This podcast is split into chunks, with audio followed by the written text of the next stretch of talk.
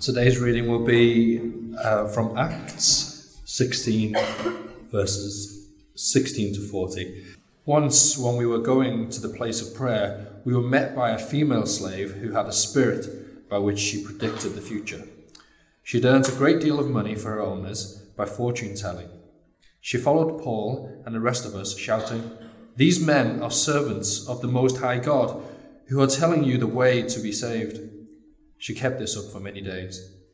Finally, Paul, came, uh, Paul became so annoyed that he turned around and said to the Spirit, In the name of Jesus Christ, I command you to come out of her. At that moment, the Spirit left her.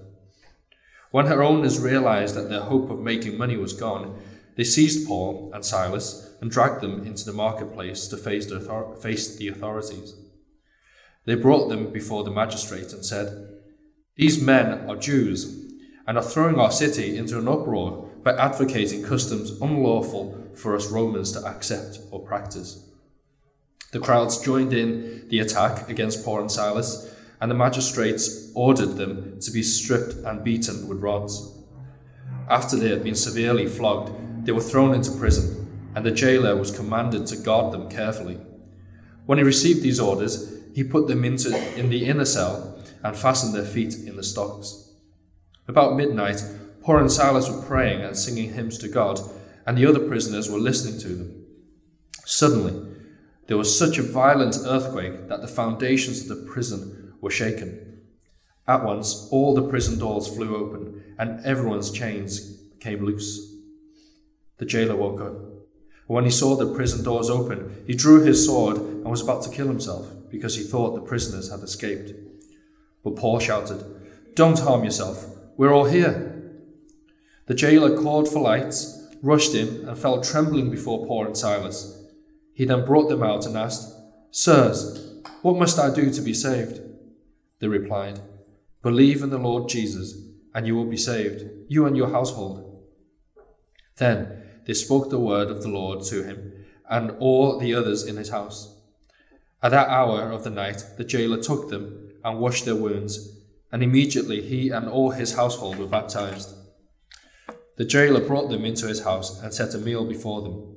He was filled with joy because he had come to believe in God, he and his whole household. When it was daylight, the magistrates sent their officers to the jailer with the order, Release those men. The jailer told Paul, The magistrates have ordered that you and Silas be released. Now you can go. Now you can leave. Go in peace. But Paul said to the officers, They beat us publicly without a trial, even though we were Roman, even though we are Roman citizens, and threw us into prison. And now, do they want to get rid of us quietly? No, let them come themselves and escort us out. The officers reported this to the magistrates, and when they heard that Paul and Silas were Roman citizens, they were alarmed. They came to appease them and escorted them from the prison, requesting them to leave the city. After Paul and Silas came out of the prison, they went to Lydia's house, where they met with the brothers and sisters and encouraged them. Then they left. Thanks, Stephen. Um, my name is Josh. I'm one of the elders here at Christchurch, um, and I'm going to uh, be speaking on that passage. And welcome to those watching at home or watching later on in live stream. It'd be great for, for you and everyone here to have that passage open in front of you um, because I am going to draw your attention to quite a few bits in it. But before um, we come to uh, look at that passage, I'm going to pray for God's help. Let's pray.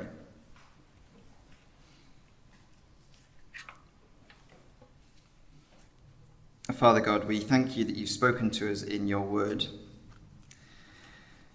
And we pray this morning that as we open your word and read it, as we come to hear the words your spirit has inspired, that this wouldn't be just hearing from a book, but this would be hearing from you. And we pray that um, in all we see, we would see Christ and that you would uh, make a difference in our lives, that we would become more Christ like and more um, worshippers of Christ as a result. We pray in Jesus' name.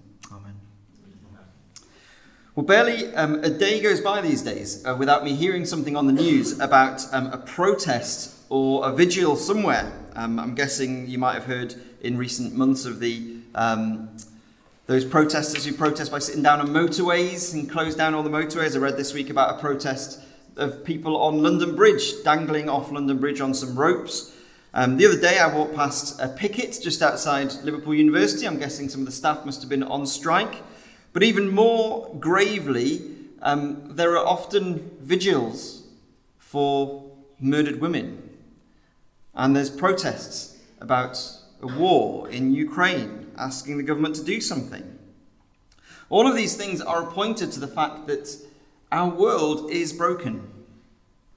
But protests and vigils are also pointed to the fact that we know there are systems in place in our nation which overlook the vulnerable, and protests say we want to challenge that. That's not okay.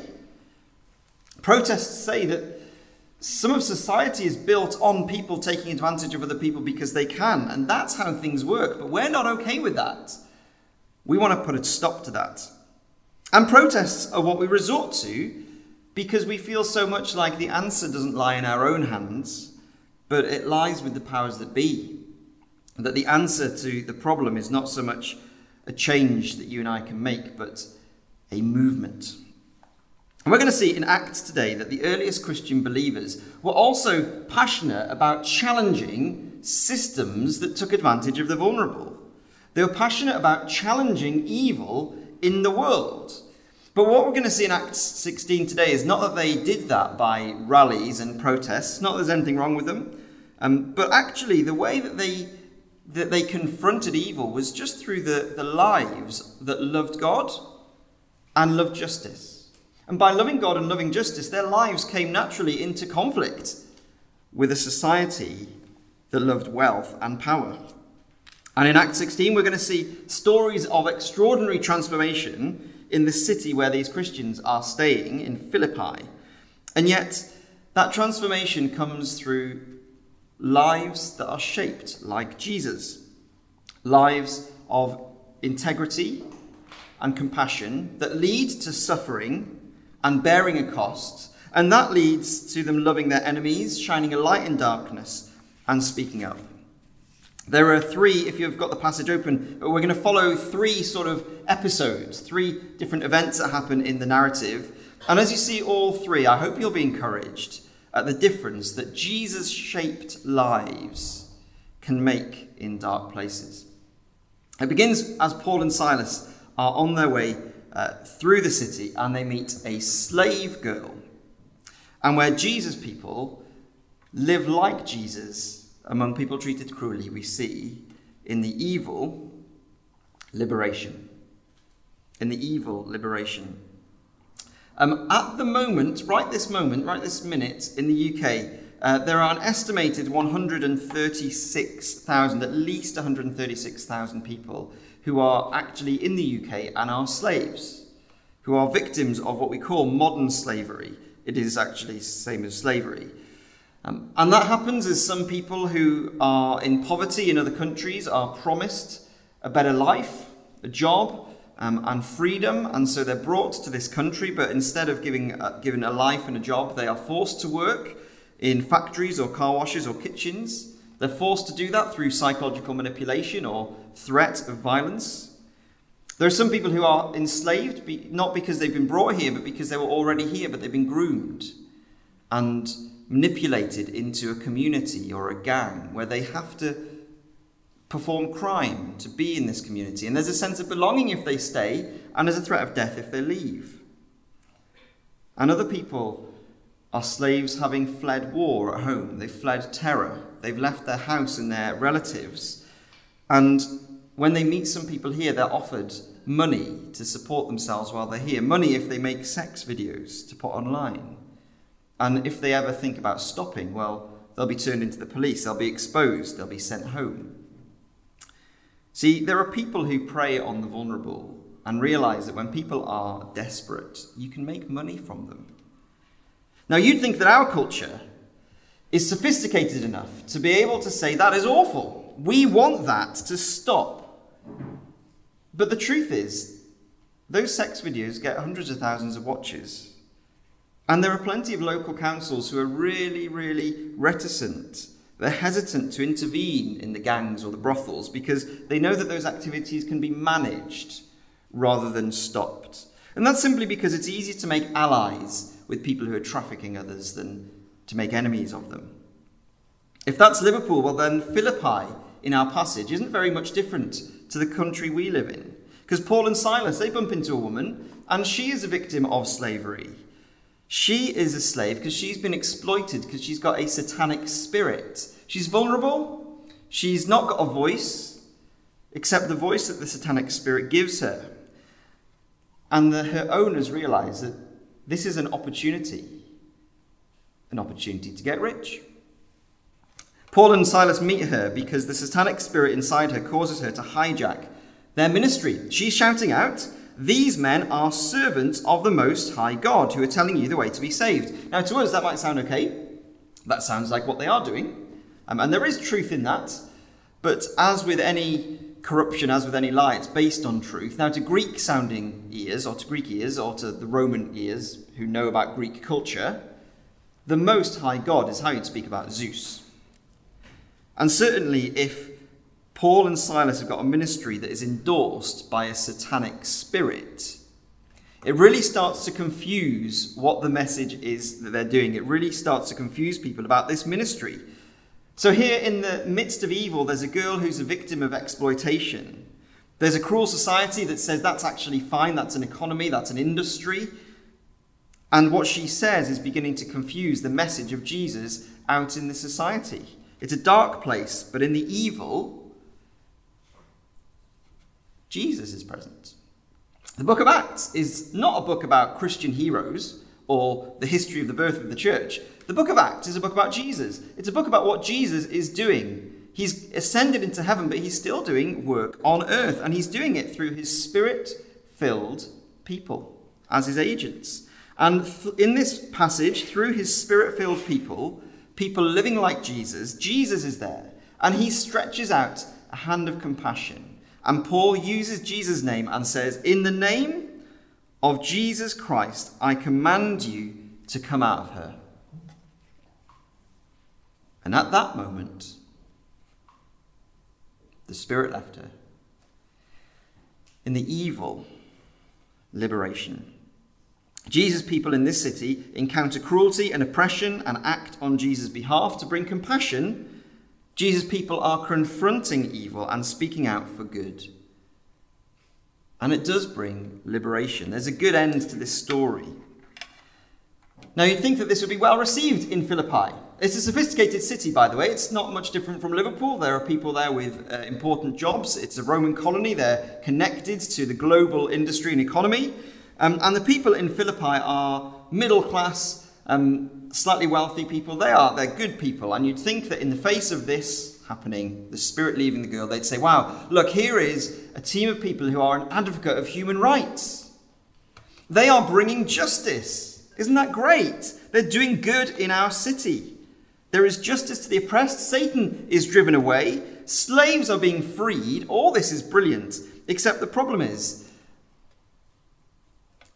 it was an industry and it was generating a little bit of money. And everyone sort of relied on that. And everyone, except the slaves, kind of got along quite, quite fine with this being the industry. Jesus' people confronting evil tends to have a knock on effect on the status quo. And it gets Paul and Silas into trouble. Notice, though, uh, if you're familiar with Acts, you might be expecting Paul to get in trouble for speaking about Jesus. And you might have that fear in your own life that you, you don't really want to um, say too much that's going to ruffle feathers. You know that you're worried that you might get rejection or criticism for sharing your views about what the Bible says, for speaking. But actually, here, Paul and Silas are not in trouble for speaking their views.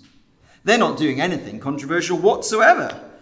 They're in trouble for doing what is absolutely right and what would probably be right in everybody's eyes. Jesus' people confront evil, and even without saying anything controversial, even though the principle of freeing slaves sounds good, even though plenty of those people in Philippi would love to see Paul and Silas's uh, Twitter feeds and Instagram posts saying what they're doing for the good of everybody, and that would be celebrated. The truth is, doing what is right, actually putting that into practice to help the marginalized, give a voice to those who don't have a voice, that never goes down well. Because there are systems and economies that rely on that. Let me give you an example in our own world I read just the day before yesterday. And by the way, I'm not saying this because I'm banging a drum on an issue or um, want to kind of whip up you, you up into activism or to uh, give a particular criticism on one issue. I'm just illustrating how this actually is really the case in our world today. I was reading about a group who is concerned about um, children being brought into gambling addictions because of um, gambling advertising that seems to appeal to them. And words and phrases and everything in gambling that makes children uh, get into it, and also concerned about the effects of gambling addiction on adults. And this group has been lobbying to ban all gambling advertising and sponsorship in football. And in response, the Football League said that to do that would leave a £40 million hole in its club's finances each year. In other words, I don't mind the idea. In other words, it sounds all very good and noble, but we kind of are relying on the income that brings. We kind of need this to happen for things to function. So Jesus is at work in the world in Philippi. He's working the, in the world through Christians to act on behalf of the vulnerable. But this idea of freeing slaves, even today, we're not particularly keen on it. We kind of rely on the benefits that cruelty brings. Freeing slaves is bad for business. So, back in Philippi, the slave owners decide to stitch up Paul and Silas on some vague charges, um, and they appeal really um, not so much to what Paul and Silas are doing, but to just the racial prejudices in the crowd. And they suffer brutality for bringing liberation into the evil. They suffer, they're beaten, and thrown into jail. There's very much a Jesus like ministry going on here to do what's right to take up the cause of the vulnerable, and yet that comes with a cost.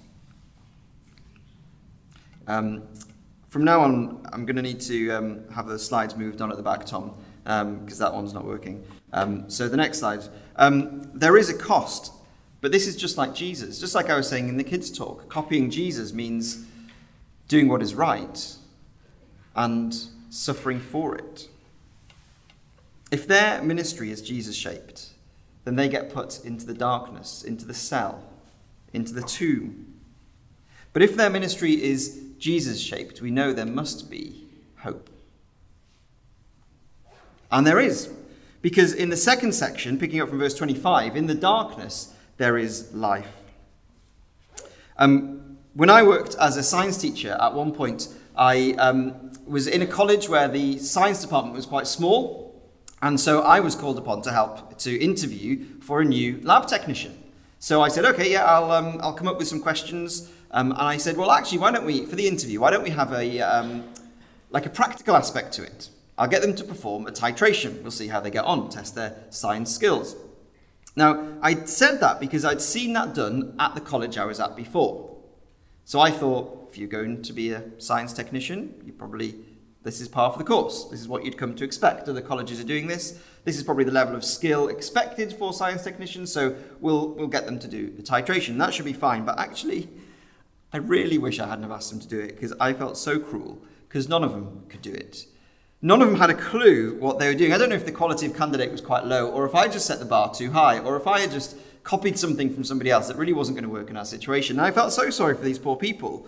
On their big interview day, the day they told their friends about, oh, I've got an interview, the day they got dressed up smart for to come to their interview, and I'm giving them this thing that they just totally can't do. They can't produce any decent results. It's a complete embarrassment. They were probably thinking, well, thanks so much for all these instructions. I have actually followed them. I've tried to do what you asked, and I'm not really sure that I've done anything wrong, except it's just ended up as one big failure. And I wonder if that is how Paul and Silas were tempted to feel at verse 24 and 25. They uh, have been following Jesus' lead. It's probably, it's earlier on in the chapter, probably just a few weeks earlier. Jesus had given Paul a really clear vision that he wanted them in Macedonia. So they followed what Jesus is saying. They followed Jesus' lead into Philippi. And they're being like Jesus in, in liberating exploited slaves. And then their ministry comes to an abrupt end because they're beaten and they're in prison and they're not getting out. They'd listened to Jesus, they're Jesus' agents in the world, they've done what was right, and having done what was right, they're now in a big mess. Black eyes and cracked ribs, and open wounds that are not going to heal but get infected. And then there's a cruel and cold hearted jailer, a thug with a club, who deliberately puts them their feet in the stocks in the inner cell so that they can't sit right, they're not going to sleep tonight, and they're not going to get to rest their wounds. They probably do feel a bit frustrated at that, but they actually they know enough about the Jesus who's called them. They know enough about his story that in the darkness Jesus does bring life. They know that Jesus definitely is in charge and Jesus is their treasure. And if Jesus is their treasure, they love to be like him, they love to copy him. And what has happened to them has made them look more like Jesus. And it certainly hasn't ruined anything. And we're going to see why, because then in verse 30, uh, 26, there's an earthquake. And all the prison doors fly open, and everyone's chains come loose. And then in the darkness comes the moment of life. We realize that it wasn't the darkness for Paul and Silas, it was the darkness for the jailer. He wasn't a slave with a slave master, but he was under merciless employers who really would show him no mercy if any of those uh, prisoners escaped. He was going to face death. And in his darkness, he drew his sword to kill himself. And yet, in the darkness, life. Paul sees the opportunity to be Jesus again, to love his enemy, to love the man who's just put him in those chains. And he says to him, Don't harm yourself. We're all here. Now, we don't know whether the jailer was a spiritual man. We don't know whether he'd heard Paul and Silas preach before, whether he was already interested or not. But we do know that here in the darkness, he encounters great mercy and love from men he'd been brutal to. There was a way out of the cell for Paul and Silas, and they turned that into a way out for that jailer to bring life into the darkness. The jailer had seen that the God who'd made a way out for Paul and Silas could be the God who'd give him a way out. Because he, he was a God who brings life and liberty where there's death and fear. And so Paul and Silas get to share the message of Jesus with him, and the fear that nearly led him to suicide turns to joy. In verse 34, when he hears and believes the message of Jesus. And you know, there's something really amazing here. Um, just cast your eyes forward, if you've got the passage open, to verse 35, and notice that actually the next day, the magistrates were going to release Paul and Silas anyway.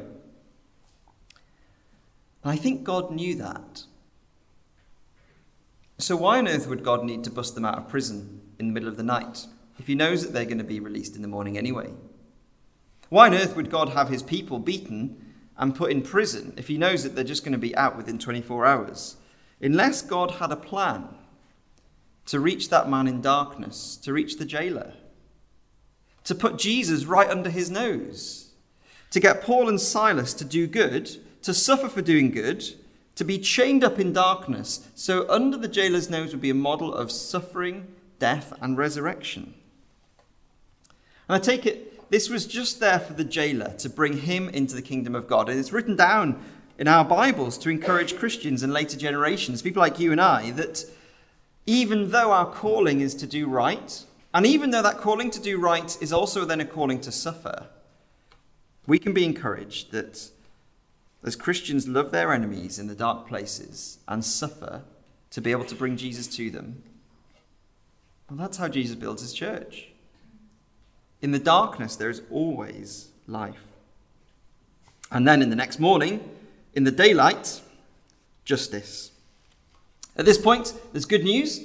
The jailer's off the hook. Um, the prisoners can be released, so he's not going to be held accountable for their disappearance. So that's good. And the good news as well is that Paul and Silas can go back to sharing Jesus with people and doing their Bible studies. So you'd have thought at this point in verse 35, 36, Paul and Silas get to go free and off they go and go back to the ministry they were doing. But verse 37, Paul pipes up. He says, They beat us publicly without a trial. even though we are Roman citizens and threw us into prison. And now, do they want to get rid of us quietly? No!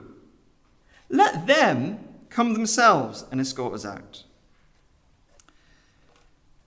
Now, we know that Paul is really insistent elsewhere in the Bible that Christians don't have to stand on their rights if it means that they can speak Jesus to somebody. So, why is he making a stink here? Well, here's why. Um, and it's got to do with railings. um, in my old primary school, there are some. Uh, there, there was a, a, plant room down in a basement, and you get to it from outside. So you have to go down some steps outside, down to a, a, an outside stairwell to get in, and, and around the steps was a small wall. And on that wall, there are some railings, known locally as Josh's railings.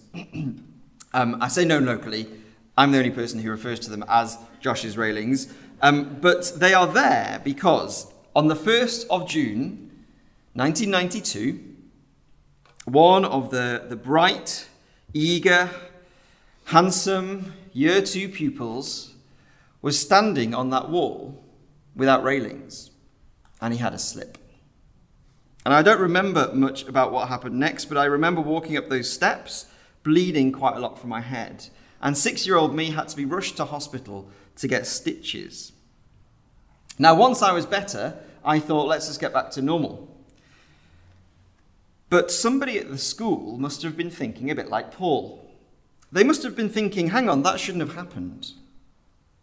What if that happens again, but this time it's worse? There is a duty of care here. We can't just leave it. There's got to be a system in place to make sure this doesn't happen. We've got to put that right. That's my story of Josh's railings, and that is how I think Paul was thinking as well. Once he's released, he knows that the society does contain evil, but he also knows that in that society there are provisions in the Roman law provisions that should have stopped that from happening. And he knows that if he just turns around and heads off out of Philippi, he's leaving behind the jailer and the other believers, and there's nothing stopping them from, from being beaten up on frivolous charges, thrown into prison, and that becoming the norm in that city. But even Roman law says that that shouldn't be happening. So, for the sake of those young believers in Philippi, for the sake of the little church, Paul takes a stand for justice. Because he knows that if, if Jesus is building his church, then he knows that anyone standing against it will one day be exposed and disgraced.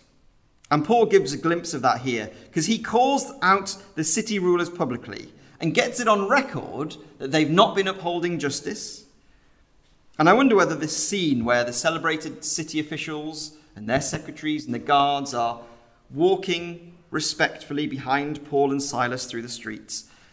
I wonder if that scene is there to give us to, give the, the, the local Christians the, the confidence that although they are in the midst of evil, and although there is slavery and corruption and prejudice all around, there is a God who's in charge and Jesus is the boss of those rulers.